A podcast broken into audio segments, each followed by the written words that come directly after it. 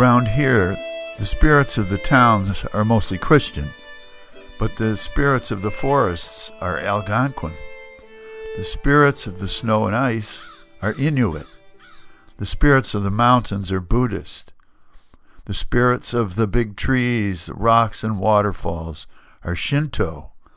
The spirits of the animals are Paleolithic. And the spirits of the bays and islands are Celtic, Druid, and pagan. If you stay in town, Christian, Christianity might be all you need, but if you wander far out beyond the towns, Christianity may not be enough. From Old Coyote. Hello, everyone. I'm Rob McCall, and this is the Awanadjo Almanac, devoted to feeling at home in nature and breaking down the wall of hostility between us and the rest of creation. This is the almanac for December 22nd to 29th, 2017, the first quarter of the Wolf Moon, and this is the annual Christmas edition.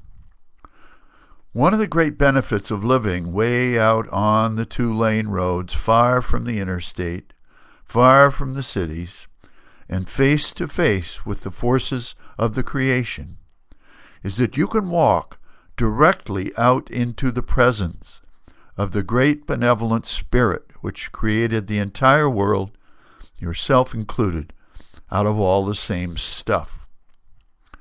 The fundamentalists of any religion will insist that their scriptures and traditions are the only true ones and that all others are false. They will insist that they have the whole answer, and unless you believe as they do, you are doomed. But around here, it's nearly impossible to make that case, as much as some still try. To see the limits of the Orthodox view, just walk outside. See the round wreaths of balsam fir carefully constructed in the fertile female shape of the circle, as they have been for thousands of years. See the fir trees set up in so many homes, the ageless emblem of male power. These are symbols of the old faith, far older than any organized religion. See the tracks of the smaller creatures in the snow, writing their truth in a strange runic scripture that can be read, yes, but only by the fearless. Feel the cold wind from the frozen north, or the drear, wet wind from the east off the great water. Hear the last geese high above honking and beating their way south. See the lights in the windows of the white houses and the white churches with their long spires reaching heavenward, topped by weather vanes pointing to the four directions. See the sun start its sojourn back up toward the peak of the heavens, and feel the gut deep joy at the returning of the light hold a new baby in its little snowsuit, its hat and mittens, and know something no theology can teach.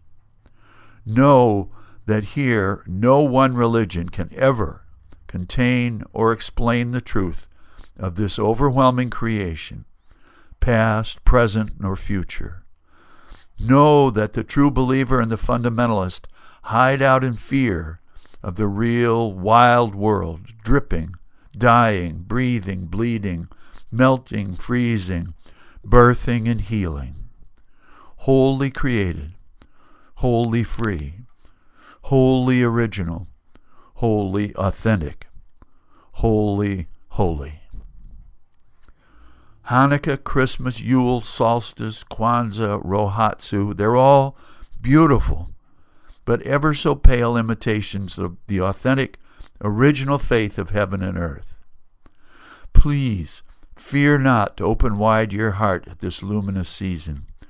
Fear not the warmongers, the terrorists, the life haters, the bombers, the diabolical conspirators, the fiendish fiscal controllers. Fear not those you love. Fear not those you don't love. Fear not for they have no final power over you. Fear not, for now while the bear sleeps and the porcupine slumbers, they, the geese, the herons, the ospreys, count the days until they can come back, come back to life here.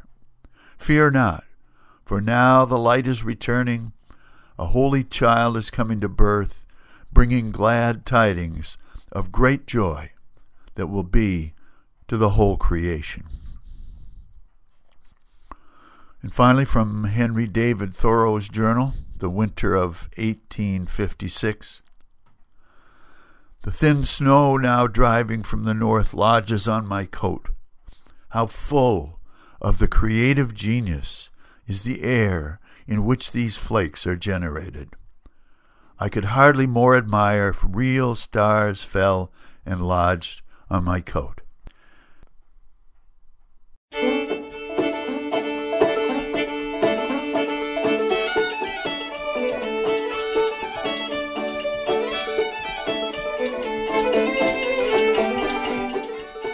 That's the almanac for this quarter moon, but don't take it from me. Go out and see for yourself.